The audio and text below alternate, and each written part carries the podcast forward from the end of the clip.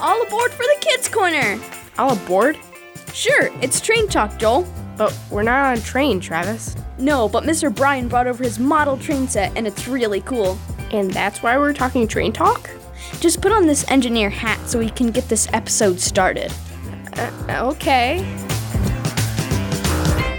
Howdy there. You two the new switchers? That's what it says on the paperwork. Nice to meet you. Likewise. You know what you're doing?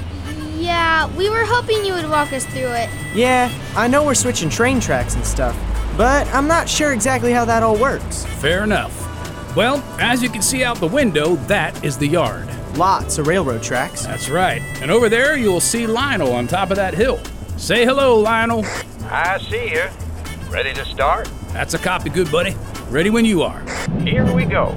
What's happening exactly? As you can see, Lionel has a train of freight cars on the hill with him. He signals us and he unhooks the last car from the rest of the train. Um, is the car supposed to be rolling down the hill? Yep, it's building up speed so it can get through the switching yard and roll into place. That's where we come in. I'm guessing we're going to flip these switches to tell the car where to go. Exactly. Looks like this car needs to go to Cleveland. And according to this, the train for Cleveland is being put together on track four. So we flip the switches so the freight car goes to track four. There it goes, right into four. That's pretty cool. Yep, and after all the cars for a train are together, a locomotive hooks up to it and takes it to where it's going. Like that one over there? Hmm, I don't see that one on the schedule. I don't know where it's going. Is that a problem? It might be. If it's not on the schedule, someone might think the track is clear when it's not, and then we could have a real fender bender. I'll try to contact them on the radio. Hello? Train on track six? Please respond. Hello? I think I hear something. Turn up the volume.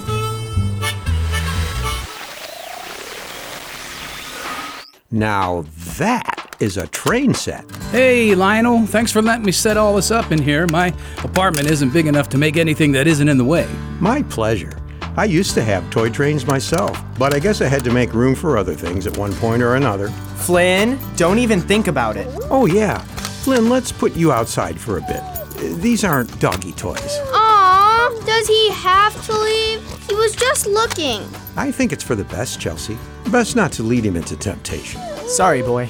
Well, now, I have a lot more track left. You guys want to have at it? Maybe make a branch line or two? I don't know what that is, but sure. Great. Knock yourselves out, metaphorically speaking, of course. Right, so how do you want to do this, Chelsea? I don't know, Everett. I would love to make some sort of bridge so that the trains would go over each other or something. That sounds pretty cool. I'll see if I can find some bridge pieces for that. All right, uh, can I get you more coffee, Brian? No, I'll be okay. Thanks, Lionel. Okay, it's in the kitchen if you want some later. Mr. Brian, what's this piece? Oh, that's a remote switcher. If I press this button on the control board, the track switches from right to left or left to right. Oh, okay. Kind of like those in your switch yard then. Exactly. While you guys are doing that, do you mind if I listen to the radio? I was just going to ask if we could listen to something. In that case, your wish is my command. The track is coming out really well, guys. Thanks. I think we're almost done. Yeah, we've just got to connect these two ends over here. I especially like I have made a tunnel with those books. That was Chelsea's idea. With the light on the front of the train, it'll look really cool when it goes inside. you know, I've been playing with toy trains my whole life, Lionel, and it still hasn't gotten old. I know what you mean, Brian. It's just something about laying out a track and knowing that's the path the train is going to follow. It gives a kid a feeling of control, I guess. Yeah, if the train stays on the tracks. Everett's got a good point there, Brian. I always wonder when I'm working on projects or models if that satisfied feeling is something God feels while working on us. I'd say so. Wait, God works on us? Absolutely. You think we're perfect as we are? Well, in Philippians 1:6 and Ephesians 2:10, God tells us that we are his projects, being perfected for doing the good things that he has planned for us. It's like this train track. He's made a way for us to go, and as long as we stay on the tracks, we'll end up right where we're meant to be. Are you following this, Chelsea? Not completely. I guess it was a bit opaque. What we were trying to explain is sometimes in life we can think that we are the ones that should decide what we do and how we live. Okay, but what's that got to do with trains? well, trains aren't like boats or cars. They always are at their best when they stay on the tracks. In the same way, God has the way that He wants us to live. This way may be difficult sometimes, but if we stay faithful and trust God, then we will grow closer to Him and He can depend on us to do His work here on earth. okay, I'm starting to see how the train example fits. But God's a patient God, too. He's not just going to let us crash and burn if we slip up. He's always there and ready to help when we ask Him to forgive us. Kind of like it talks about in 2 Peter 3. Exactly what I was thinking. There, I think that does it. You want to check this track, Mr. Bryan, before we try it out? Sure, Everett, let's see what you've got. And while you do that, Mr. Jacobs and I can listen to the radio. Looks like the new track is really working well. You kids did a good job. Thanks, Mr. Jacobs. I think next time it might be cool to make this train go under the main line's train, just to keep it fair. Of course, can't have an unfair train line. Yeah, unfair. What's that, Chelsea? Oh, I was just thinking about what we've been talking about today.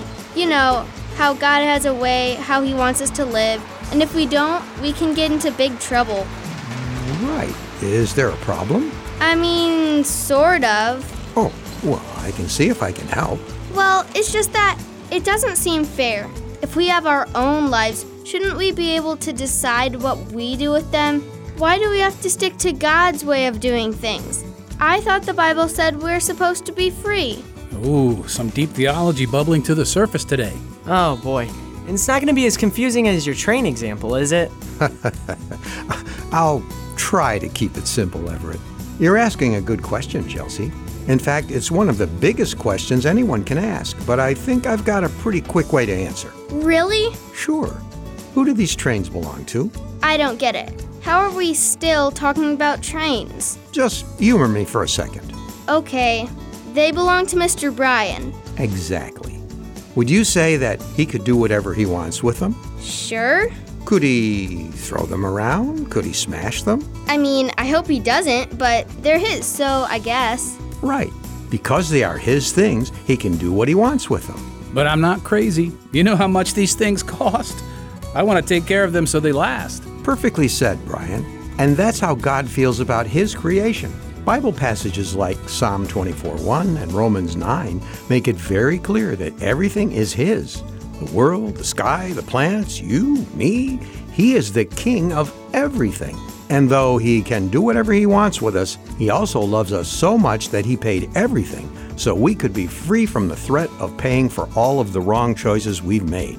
And if you think about it, God does give us a chance to make our own decisions. He's happy to see us make creative decisions when it comes to art or work or even play. God didn't tell you the way you had to design his train track. He lets you use your creativity, and he loves it because he's a creative guy. Just look at his creation if you need proof of that. But ask the beasts, and they will teach you. What was that? Oh, just a passage from Job 12 saying that creation tells us about the one that made it. Speaking of creating and making things, I have a whole other box of train track if you guys want to work on another train line. Another one? How much track do you have? Like I said, my apartment was way too small for this collection. Sounds like a lot of fun. Uh, let me go get Flynn and put him in the house, and then I'll come and join you guys. Great! If we're going to be doing this stuff, are we done listening to the radio? Yeah, you can turn it off, Everett. Okay,